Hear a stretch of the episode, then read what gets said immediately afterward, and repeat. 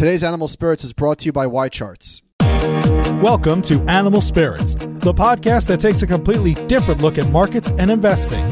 Hosted by Michael Batnick and Ben Carlson, two guys who study the markets as a passion and invest for all the right reasons.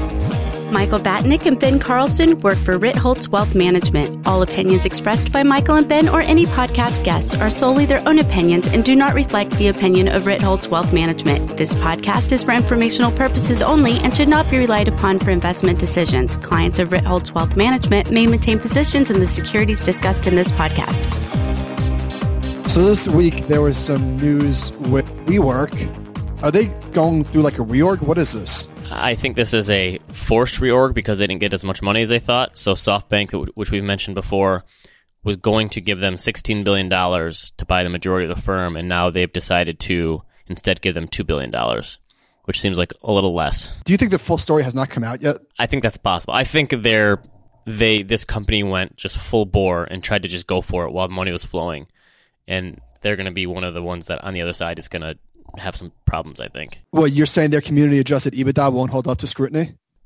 so the Wall Street Journal said in the first nine months of 2018, they posted revenues of 1.2 billion dollars and a net loss of about 1.2 billion dollars. So uh, that's almost perfect if you if you think about it. But obviously, a lot of these companies are going for the spend a lot of money now, get a bunch of people, and figure out the scale and then the profit stuff later. But I guess it's got to be a red flag if SoftBank won't give you money because they give everyone money. So I don't know what this whole means, but it, it seems like it's probably not a great thing. So it's going to be WeWork as is, which is, you know, the the office, which is going to be the largest division. We Live, which is going to be a provider of co living spaces, which sounds interesting, and then We, We, Live Grow- or We Live. Oh, that's that sounds better. okay. And We Grow, which includes a school and coding education provider. I guess they're going for it. I don't know. Someone someone tweeted out last week that WeWork has flown out its entire global team to LA for three days, rented Universal Universal Studios, and hired the Red Hot Chili Peppers. And it said, "Let's remember this when the the down rounds come." Yep, that that's that sounds about right. So to your point about about SoftBank giving everyone money, I tweeted this won't age well. This is from September 2018. Son tells Bloomberg Business Week that he plans to raise a new 100 billion dollar fund every two or three years. And I guess if he they were planning on doing that, they would have almost had to give WeWork that whole thing of money, right? Because they just there's else Yes. to put it. In a world where nothing ages well, I'm, I don't think I'm going out on a limb to say that this will be one of those things. Okay, so your boy Derek Thompson had a really good piece in the Atlantic about Sears. Did you read this one? Why is he always my boy? He's you're on record. He's your favorite Atlantic writer. Okay, the only one I know, pretty much. But yes, okay, go ahead. This I thought this is a very good line. Sears built a vehicle for surveilling American consumer tastes, but in the past few decades, Walmart and Amazon built better tools for observing and anticipating shopping habits and tastes. That's good. Yeah, I mean, it, it is. It, it's hard to. It's almost hard to believe Sears lasted as long as they did. I wrote a piece about this a while ago, saying that the way that they really initially got people was they had this huge phone book sized catalog that people in rural areas could use to to buy stuff that they didn't have access to before. And uh, I mean, it's it's kind of amazing that they stayed around as long as they as they did. Can I ask you a personal question? Sure. Are you Team Sears or Team Roebuck? I, don't- I I I think everyone's team Sears, aren't they? Didn't how long ago did the Roebuck leave? That was a long time ago, right? Yeah, I wonder if there's any Roebucks around. It's got to be. So, did you read my post about how they came to start Sears back in the day? Someone someone sent him a bunch of jewelry or watches that he didn't need. They were, he didn't order them, and he decided to sell them, and that's how Sears was originally started. What book was that from? I think that was from Derek Thompson's book. Gotcha. Yeah. All right. So Sears was absolutely gargantuan. At one point in the middle of the century, Sears reportedly accounted for one in every $100 spent in the United States. Holy smokes, that's crazy. Uh, but what would you say if you had to do the one out of one hundred thing or the hundred dollars? How much would you say you spend at Amazon? I don't think I use Amazon as much as you do, but it's but uh, yeah, it's probably my number one. If we're talking like discretionary spending, I'm probably probably ten to twenty dollars out of a hundred. What are you buying at Amazon? Everything. I have three young kids. Do you know how hard it is to go to the store with three kids? Anything I can buy online, I will because going to the store is hell on earth. With young kids, it's impossible. In 2018, the total value of the U.S. housing market increased 1.9 trillion to 33.3 trillion, according to new data from Zillow. Do you think that the amount of money in the U.S. housing market like affects people's spending on a monthly basis?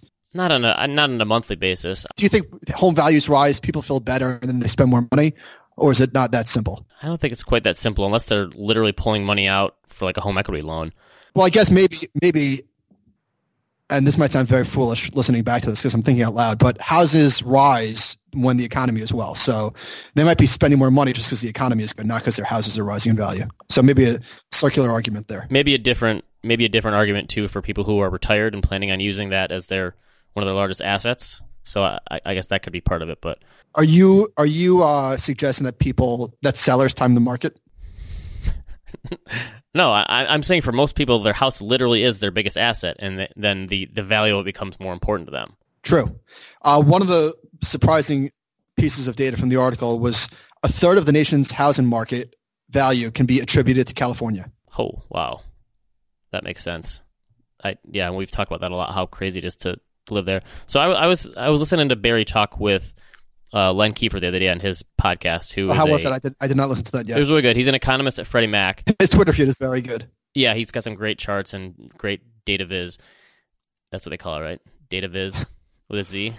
That's right. So they were talking about the relative nature of mortgage rates and how mortgage rates are so much lower now than they were in the past, but young people don't really think about that. Is it possible that that this country is almost forced to have lower mortgage rates because home values have come up so much, and so there'll be they'll be more tied now to values of houses than ever. And so, do you think there will be more volatility in home prices because rates are so low now than they were in the past? So having rates be high in the past gave a little more of a buffer. So when they, they moved around, it didn't matter as much. Now that they're so low, if they move up 100 basis points versus what they did in the past, home prices may be a little more volatile than they once were and have more of a strong relationship with mortgage rates. Can you make the counter argument that housing prices will be less volatile because the difference between three and a half percent mortgages and four and a half percent is not that big of a deal? I, don't, I, you could, I, if you want to make it. I was making the other uh, argument, but I, I guess, guess, that that interest as a percentage of your total payments are way lower now than they were in the past. True, and, and my maybe my point is home prices are so high now that we could we couldn't handle interest rates as high as they were in the eighties. Speak for yourself, buddy. okay. I, I, mean, as a group, okay. So there was a piece in the Wall Street Journal last week which kind of blew my mind. It was called "How Aging Japan Defied Demographics and Revived Its Economy," and Greg Greg Ip wrote this one. And so everyone has heard the phrase like "demographics are destiny," and people always point to the U.S. about this. I think that's thing. a Harry Dent phrase. It could be. I'm sure he's written a book titled that in one of his crash books. But it said Japan was long ago consigned to stagnation with its aging population and rock bottom birth rate, but in recent years, Japan has defied destiny. Since 2012, its working age population has shrunk by 4.7 million, yet the number of people working in Japan has surged by 4.4 million, and which is critical to their second longest economic expansion since World War II. So this is kind of so I, I think the demographics thing makes sense to me in terms of of productivity and, and growth and jobs, but this shows that it's not as easy as just looking at the numbers and assuming you know what's going to happen. What? uh, so I just sorry, I just googled Harry Dent books. okay. And there's a book called The Demographic Cliff: How to Survive and Prosper During the Great Deflation of 2014 to 2019. I wrote a I wrote a piece. Isn't that amazing? How- he was very specific, literally 2014 to 2019. Wait, did we miss the Great Deflation? Or re- we just sidestepped it? you realize that this guy's written, he's sold millions of books, right? Oh yes, the joke is on. Constantly wrong, and he sells millions and millions of books. So anyway, I would never have guessed this with Japan. I, I guess they said it's the it's coming from three different places: the elderly, women, and foreigners. So they're actually having some immigration, which I guess hasn't happened to Japan in a while. So I think people say that the U.S. is kind of screwed when the baby boomers retire. Like, do you do you hear this argument a lot? I get this question all the time. The stock market is screwed because they're going to sell all their stocks. That's what everyone says. My answer, but who are they going to sell to? Aren't there going to be buyers for every seller? Right, and millennials will hit their hit their peak earning years, and they'll be saving, and and also stocks are concentrated in the hands of so few people, and like the really the vast majority of stocks. I think a lot of these boomers aren't going to have to sell stocks. Oh, that's a good point. You know, I, I, I don't see that that argument I, I, wrote about this a while ago. I can post it in the show notes, but I don't see that happening. Well, then the other counterpoint is that with people living so much longer, they're going to need more exposure to stocks because bonds aren't going to cut it. Yes, totally agree. All right, what do we got next? Let's use let's go to a in mid-show listener question. So this was a cool idea. It says I'm building a portfolio from a 2-year-old with a goal of providing a head start on long-term savings. My wife and I will gift him $10,000 a year. What do you think about the following asset allocation? And they list out some some different funds and asset allocation percentages. We get these questions quite a bit from people about asking us to look at their allocations. And most of the time we say we can't really offer specific advice on these and it's not because we don't want to or we we can't. It's just well, we can't really I guess for compliance reasons, but one of the reasons that we don't really offer specific allocation advice is because a it doesn't really matter because any advice we give you isn't going to really be that helpful if you can't stick with whatever allocation we would we would say is the right one. And b it's really hard to know what the right allocation is for any specific person. And so we wanted to look at some of the differences just going back for the, the last 5 10 15 years and then the most recent drawdown to see what things look like in terms of different allocations just between stocks and bonds because i think that's the biggest thing that most people have to have to go by so we used our friends at YCharts, and they have this cool new tool that is model portfolios, and you can look at different percentages of funds and such. And so I just created a handful of different portfolios using the three fund Vanguard portfolio, which is total U.S. stocks, total international stocks, and total bonds. And I did it by 10 percentage points. So I went from 40 60 to 90 10. And so 40 60, 50 50, 60 40, 70 30, 80 20, and 90 10, and looked at the differences between returns and drawdowns for this recent period. Yes, you did. To me, what really stands out are the 10 year return differences aren't that great, at least like when, you know, from 90 10 down to 70 30. Right. So, so the point, and you and I have talked about this offline before, that the difference between 10 or even 20 points in your equity versus bond allocation isn't going to have that much of a difference on your, your overall standing. So if you really want to make a huge allocation change, don't change 5% of your portfolio. You'd have to change a big, big chunk of it. The counterpoint would be if you like, I think one of the worst things that people can do in terms of mistakes is overestimating their true risk tolerance. Yes. So if you can't stick with an 80-20 portfolio, a 60-40 portfolio, at least historically, has gotten you a lot of the way there. Yeah. And and the if you can't stick with an 80-20, you probably can't stick with a 70-30 either. So yeah. that that changes. So I looked at the drawdown from the height in I think it was late September to the bottom now is Christmas Eve, and it basically saves you two percentage points every ten percent you take off. So That's 90 10, 90 10 portfolio was like a sixteen point four percent drawdown. An 80-20 was 14.4, going all the way down to 40-60 was 6.5. So to your to your point, if you can't stand, stick with an 80-20, you probably can't stick with the 70-30. I think there's a lot of validity there because the max drawdown for an 80-20 portfolio was 14.4%. For a 70-30, it was 12.5%. So if you're going to freak do something dumb at 14.4, you're probably going to do the same thing at 12.5. And so anyone asking us for this long-term allocation advice, the idea is it really depends on what can you stick with. So uh, we could we could quibble between different funds and different. Well, should I have eight percent in small cap value or nine percent? At the end of the day, it doesn't really matter. It kind of depends on what you can stick with and what your time horizon and risk profile is. And just one more shout out to our friends at YCharts. We we did want to make make the distinction. So again, if you call them up and sign up for a new account, it's twenty percent off if you mention Animal Spirits. Uh, we do have some enterprising listeners who call them up who already have an account and ask for the uh, the deal, which I have to give you guys credit for doing that. But that wasn't part of the deal. It's just for people who people sign up that are that are new customers for YCharts. But I, I will give you some credit. But anyway, this new portfolio model portfolio thing that you and I have been playing around with is, is pretty interesting. All right, survey time. What do we got, Ben? Okay, so this was on CNBC. They said one in five millennials with debt expects to die without ever paying it off, which is a pretty good contrast to our survey from last week that said pretty much all millennials expect to be millionaires by age 40. So maybe they're going to borrow money to become millionaires. I don't know. Yeah, so crazy. It just might work. Well, okay. The average millennial had about $32,000 in personal debt I would be, I would, I, I don't think that somebody knows exactly how much debt they're in. How about that? That's probably pretty fair. I think people know that they owe a lot of money, but I don't think that they have any like handle on exactly how much they owe. So in terms of credit cards and yeah, I guess student loans would be the one that I hope people have a better grasp on, but you're probably right that people don't pay as much attention to this as they should. So the good news is that four out of five millennials won't die with debt. which yes. is great news for Gen Z. Yeah. yes. Speaking of Gen Z, so I listened. So instead of reading the book, I just listened to a few podcasts on your Jonathan Haidt guy that you talked about last week, The Coddling of the American Mind. I heard it with Scott Galloway. Okay, and I listened to a couple of them. By the way, that that must be that's got to be one of the best things about podcasts is that I probably could have read that book, but instead I listened to two podcasts on it, and I probably got sixty percent of the way there. Maybe is that Mm. about not quite? That's fair. So anyway, it, it was, but he was making the point that it's not millennials, it's Gen Z that is going to cause the most problems in terms of being coddled, which which I thought was an interesting point. One thing that on the Galloway podcast that was really interesting, I don't think they got that much into this in the book, was how is this going to affect corporate America in, say, Yeah. 10, 15 years? Right, and it could, yeah, if all these people are constantly fighting and, and making making hay over stuff that they shouldn't be, it, it, was a, it was an interesting con- concept. Where else did you listen to him? He was on Joe Rogan's podcast actually, Ah, and okay. Joe Rogan is also anti-survey, so is he? he's he said they're talking about surveys, and he said he said that surveys are bullshit. So we're in good company. What's this from Peter Lynch?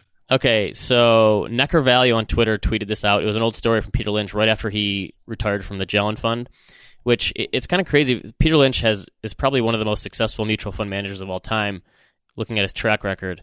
But he retired in 1991, I believe, which you know the bull market had another eight years to go. I can't imagine how much money he left on the table because at that point money was just flowing in hand over fist into his fund, and obviously he could have had a had a down point or, or a relatively bad you know bad run or whatever. But when he retired, it's actually kind of crazy, and he was relatively young, I think. But they asked him why did you retire from this at the top of the top of your game, and he said that he had some daughters, and he said for every one soccer game I went to, I missed seven, and I didn't get to go to any football games, and it sounded like he he basically just was sick of working 90 hours a week and wanted to live his life. So I thought it was actually pretty admirable. He left a ton of money on the table. He was probably the most successful mutual fund manager on the planet and he decided to walk away. Yes. Well, this gets to the point that we've spoken about. Unless you are a total maniac and care only about money, and even if, at that point, if you once you're once you're set, more money doesn't make you happy. And of course, you have to have money in order to say that. But he said that they offered him a fund. He would have his name on it, and he said, "I know what I would do. I would work 90 hours a week. All I would get would be a bunch of money. I have no interest in that." Yeah, this was this was a pretty cool story. I'd never seen this one before. So, and he also made the point in this that that most of his investors did terribly in his fund because they put a bunch of money in after the fact. And yeah, it's, it's a really good story. We'll put a link to it. Okay, fake news. This is good because for years and years, the baby boomer generation has told the younger generations that video games and movies and the internet are completely warping their brain. But apparently, this story from The Verge says that the people whose brains are getting warped is actually the baby boomers. So they said people. Uh, a new study finds that people over the age of 65 share the most fake news, and it wasn't even close. So Wait, you mean the forward, forward, forward, forward, forward? Yes. was Muslim is not real news. yes, uh, yeah. So it said they they they regardless of education, sex, race, income, or how many links they shared, the only the only prediction, the only thing that could predict who would share the most fake news online would be their age, and it that was even by party affiliation didn't matter. So 11% of users older than 65 would share a hoax, while just 3% of users 18 to 29. And Facebook users age 65 and older shared more than twice as many fake news articles than the next oldest age group, 45 to 65, and seven times as many as the youngest group from 18 to 29. somebody in my family, this got me so angry, forwarded me a video of Michael Bennett on the Seahawks in the locker room burning an American flag. Oh, and it was a fake video. And it was so it was a picture and it was so obviously fake. And I wanted to be like, Right. what is wrong with you? Yes, yes, I've gotten a lot of. I, we shouldn't laugh because someday that's going to be us. We're going to be sending like fake holograms to people or something. But Oh, that's that's a good segue. So I was speaking of this is going to be us. I was thinking the other day, what is finance Twitter going to be like in 2040? Like, are we going to be saying things like, "Oh, that guy's been bear since 2011"? because it really hasn't. When would you say it started? 2010, 2011 ish, maybe. in earnest? Yes, probably 2013 if we really want to be. Yeah, I mean, 2010 I think is a fair starting point. Yeah, no, that, yeah, that's true. That- But I, I mean, are we going? To, is everybody going to be so sick of each other in like 10 years? Is it going to take Well, that just- long? well, I'll, I'll have you blocked and you'll have me blocked, and yeah. All right. So speaking of finance Twitter, somebody sent sent us a good question. When does a paper gain switch to investors quote real money even before they sell? Anchoring is a big issue for all investors. When does an investment become savings? I think this is a really good and important question. And I, I think that it probably changes for everybody. In other words, for some people, it's a it's a time amount. It's like, all right, I've been with the stock for a year. I'm married to it. For other people, it's like a, a percent gain, or for other people, it's a dollar gain. So I don't think there's one answer, but but there's definitely a point in every investment where it becomes real and they start anchoring. Well, it's also I, I like the idea of anchoring to the your highest price value because you, you the way you think about stocks, you almost have to think like this savings for my highest level can be vaporized in a week, a day, whatever, you know? Like it can be gone like that. So that's why I think it's so hard to for people to that's why we always look at peaks and valleys. So everything how many times do we use stats that are from the very bottom or the very top, right? It, it's almost always that because those are the values that people sort of hold on to. And yeah, uh, yeah, that's real. Like people say, like, oh, I used this used to be worth twenty thousand, and now I'm down to eleven. Right. So, so you almost have to go into it with like it's almost like a reality and expectations thing. Like, uh, how much could this thing go down tomorrow? And so it, it obviously doesn't become savings, I think, until you sell it, right? I mean, yes, literally. But I think I think his point was like, you know what he was asking, and I don't really know the answer. I do know what he's asking, but I'm just saying, like, your stocks can be vaporized at any time. So, like, until you do something with them, it is just an investment. It's not savings. So, are you saying to not count your chickens before they hatch? I think that's the that's the saying. Do you count your chips at the table? Is this a Kenny Rogers question?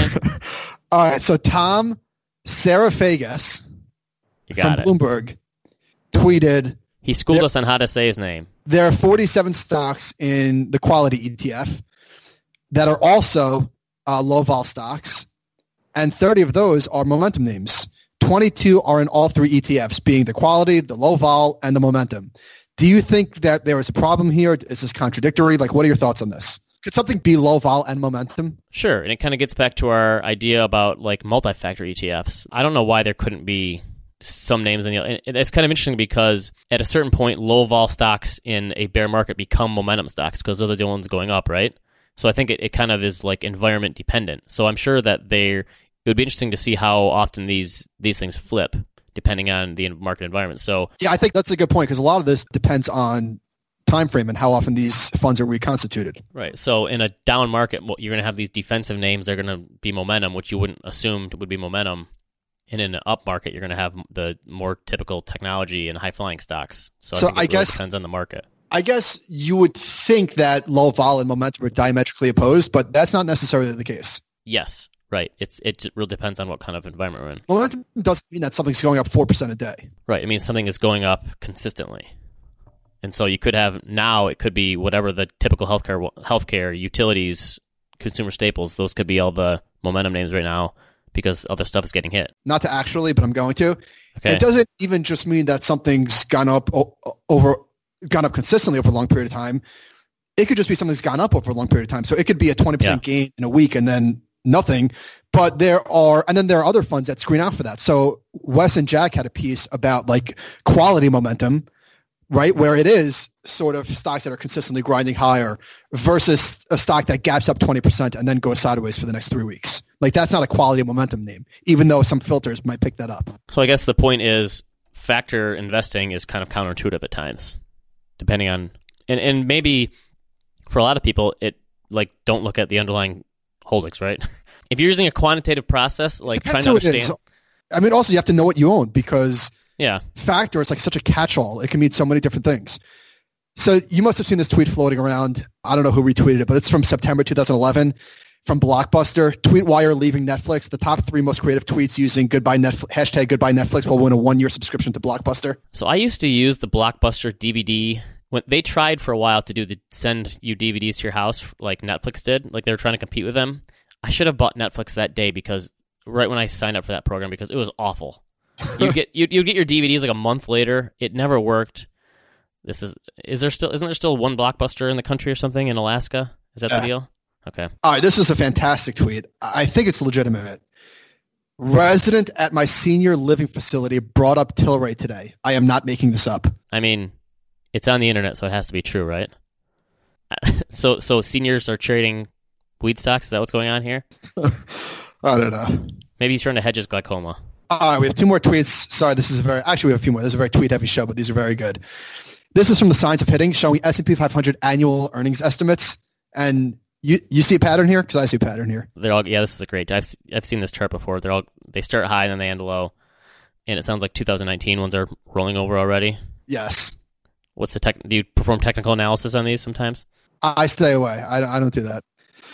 So we've spoken a lot about what happens to active versus indexes in the next bear market, and Eric Balchunas has been on the forefront of this. And he tweeted, "Active mutual funds saw an estimated 513 billion dollars in outflows last year, the most ever, with over half of it coming out in November and December alone." So we did have a huge active outflow in December that we talked about. Yeah, this is a good one. Remember last week, I think that you said that a lot of these producers know exactly what they're doing when they put out ridiculous tweets. Yes. So there was two this week. One of them is from Yahoo Lifestyle. And the tweet is influencer says she was on a tapas and cocaine diet to stay thin. Here's why that's not healthy. So this got 900 retweets, almost 4,000 likes, and I'm sure a bazillion responses. Didn't really need that last. That's like a saved you a click. Don't need to click, right? And then finally, from CNBC, this is, this is fantastic. Here's how much money it takes to be among the fi- the richest 50% of people in the world. Oh boy. Honestly, I think that they've just figured out how to trigger people online. Yeah, and- yeah, and that's total. that's that's all of it. Okay, listener questions. Let's do it. Is the success of trend following strategies doomed in the modern world of lightning fast corrections and recoveries? Given they typically reallocate on a monthly basis using something like 200 day moving average, are they simply too slow to be successful? Actually, I would say maybe the opposite. That the ones that are too fast are not working anymore because people's time frames are getting shorter and shorter. That maybe the longer term moving averages actually will do what they're supposed to do. And are they simply too slow to be successful? If you were just using the 200 day moving average as an in or out, you pretty much rode like the bull market for what two two years, two plus years. The thing is, with any of these tactical strategies, you're never going to time it perfectly. And the other thing is, we aren't really living in a world of lightning fast recoveries and, and corrections. So I did this in my post last night. I, I looked at recoveries and corrections, and this was from something we talked about. I finally put this down on paper, and I looked at pre and post 1995 with recoveries and corrections, and there was pretty much no difference. It's it's all the same. Before computers, after computers, doesn't really matter. So maybe this person is talking about like CTAs have had a really hard time for the last few years, and that's not primarily because because stocks have hurt them. They're you know if if they're tracking twenty different baskets, whether it's currencies, commodities, maybe that is where the competition is getting super super stiff. But I don't think that trend following strategies are doomed. Far from it. Yeah, if you're trying to hit those quick recoveries and corrections and like time those short term ones really like hit those ones, then yeah, you're probably going to be out of luck because everyone's competing on those. But the longer term ones, I think that's where patience actually is rewarded. All right. Most employers offer their company stock as an option in 401k plans. I realize that an employee's interest should be aligned with their company's, but is it wise to allocate a piece of your retirement savings toward a single stock? If so, what's a good allocation percentage? I think we've talked about this before, but I, I think I've fallen on. I would wouldn't feel comfortable going anything over 10, 15, 20 percent at the most. Yeah, I would say 10 is probably a good upper limit. Now, there's caveats. What if it's a company like Home Depot and they're giving you a 30% discount? Take the discount, buy the stock, sell and diversify every year after it's been there for a year. So, well, I guess it's in a retirement account, so it doesn't matter about tax implications. I would take the discount and then sell it. Yeah, I mean, I guess it, the bottom line is it depends, but be careful because your entire life is in that company, so you don't need to to be more leveraged than you already are. All right. So Matt asks, everybody always sees the charts with indicators and then how many months after it was triggered, the recession started. The big one being the twos, tens, inversions. With everyone, including retail investors, looking at this all-knowing indicator, wouldn't you think that if the inversion happens, a stock market downturn would happen much faster? I think this this kind of makes sense that things get moved up a little bit. It's kind of like the January effect that people used to bet on in stocks. I can see how this would this would happen where things just get moved up a little bit if people are trying to time these things in terms of but but again, even when you look at the range of outcomes historically, you're looking at an average, you're not looking at what happens every single time. So there's there's always going to be a little bit of a range. Well, we we just had part of the curve invert, and looking outside, I don't see a recession, but you never know.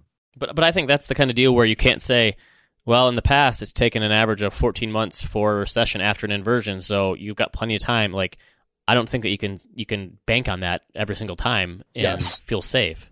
All right, recommendations. What do you got this week? Okay, kind of a lull in TV land lately. I think because of the holidays and such, we haven't had many good TV shows. Did you watch um, True Detective last night? Uh, not yet. It's on DVR. So we we did we plowed through a bunch of movies. Molly's Game I thought was fantastic. Jessica Chastain is in it. It's in a true story about this girl Molly Bloom who started a like one of the biggest poker games in the country, like underground. She had all these Hollywood people coming, Tobey Maguire and Ben Affleck and Leonardo DiCaprio, and the movie was about the book that she wrote about this. And I actually plowed through the book too because I thought the movie was so good. That is very unorthodox. You saw the movie and then read the book? Yeah, I was because I, wanted to fill in some of the details because I was like, this can't be because it was an Aaron Sorkin movie, and I was like, okay, this guy embellishes quite a bit when he writes stuff, so there's no way that this is true, and most of it was actually true. It was, it was really good. We watched Chappaquiddick, which is the one about Ted Kennedy, and like did, you, did you watch that? Yeah, it was good. How was it? I that still kind of boggles my mind how that happened. Like it wasn't very obviously the Kennedys didn't come out looking great in that one. The fact that he was like the fourth longest sitting U.S. senator after that happened, just I can't wrap my head around it sometimes. Yeah, I don't think that would be swept under the rug in 2019, or maybe it would. No, I yeah, I just can't believe it. And then uh, my one big hole in my sort of armchair TV expert greatest shows of all time. I've never watched Sopranos. Did you ever watch it? Okay. I, I, we were not an HBO household growing up, and I think I was in college when it was on, so it, I just kind of passed me by and I never caught up with it. So I was sick this whole weekend and on the couch, and I probably plowed through half a season of Sopranos, the first one. I mean, what everyone says is because it was like the 20th anniversary, so everyone was talking about it last week. I mean, it's great, but I think it I, honestly would have been one of those shows that would have been better watching like every week in real time than watching it as a binge because it's not one of those shows that is so binge worthy where you finish one and you want to right away go watch the next one because there's a cliffhanger or something or there's a lot of action. It's just more character development and there's some funny stuff and like the mob. It, I mean, it's what everyone says is true. It's great and the Ga- Gandolfini is amazing. I will never, I will never watch The Sopranos No, why is that? because I'm just, I'm not going to do it. I'm not going to watch eight seasons of TV. I know it's it's probably it's kind of thing where looking at it now they probably could have shortened them up a lot and had it been like eight episode seasons. But I, I'm gonna I'm gonna do it. I gotta I gotta do it. I regret that I missed it. Uh, I'm sure it's a fantastic show. I'm just not going to do it. Okay, what do you got? I went to the theater by myself Okay. on Friday. So there was a new theater that was closed and reopened in my neighborhood. It's like literally a block and a half away. And it's one of those theaters where they bring you like booze and food in your seat. Okay. So I went to see Vice. It was a terrific experience. The theater was great. Good movie. I had a lot of fun. Okay. Vice was good. I heard Christian Bale's amazing. Yeah, he was very good. Sam Rockwell was great as as uh, W. Okay. Yeah, it was it was a good movie. Definitely recommend. I read two books this week that and they were both very very good. One is called The Monk of Mocha. Have you ever heard of it? No. So it's by this guy named Dave Eggers, and he, I learned this after the fact that he's done a bunch of books about like immigration and the American dream and, and their, their story in, in the United States. And there, there's got to be a lot of this book that was smoothed over and embellished, which I, I learned about a little bit after, because it's such an amazing story. It's almost like too clean and too perfect. But it's it's basically about this Yemeni American kid who is down on his luck, and his parents came here to give him opportunity, and he and he was you know sort of a goofball growing up, didn't take life too seriously, and he was a doorman in a building, and he found out that coffee originated not in Ethiopia but in Yemen. So he takes him back to his roots, and he goes to see his grandparents, and he tries to become like a specialty coffee maker with Yem- Yemeni coffee, and it was really really good. It's like one of those books that reads like a novel that you could read in like a day. Um, it's a true story, so I highly recommend that one. And I also read The Billion Dollar Whale, which is very similar to Bad Blood, but for some reason didn't get nearly as much press. And I think Bad Blood was better because Bad Blood was like to me like an all-time great book. I'm about a quarter of the way through Billion Dollar Whale. It's a crazy story. It's pretty insane. Like he was literally allegedly just taking money him and the prime minister of Malaysia are Right. just robbing like the country from all of their sovereign wealth fund. And it's kind of hard to believe, so in this book there's a ton of stories about how how so he, he funded the Wolf of Wall Street. right? it's Like, crazy. And- literally. And he was hanging out. All these celebrities were at his birthday party and stuff. Yeah, so so Jamie Foxx was a big character in in the book. Just his name popped up over and over. Paris Hilton, uh, Swizz Beatz, and Alicia Keys. Um, it was it was a pretty wild story. I would say it's probably 70 to 80 pages too long, Yeah. but definitely it was definitely a fun read. And that is all I got. Thank you to YCharts. Thank you to our listeners. If you like this episode, please leave us a review on iTunes. We really appreciate it. And we'll see you next week.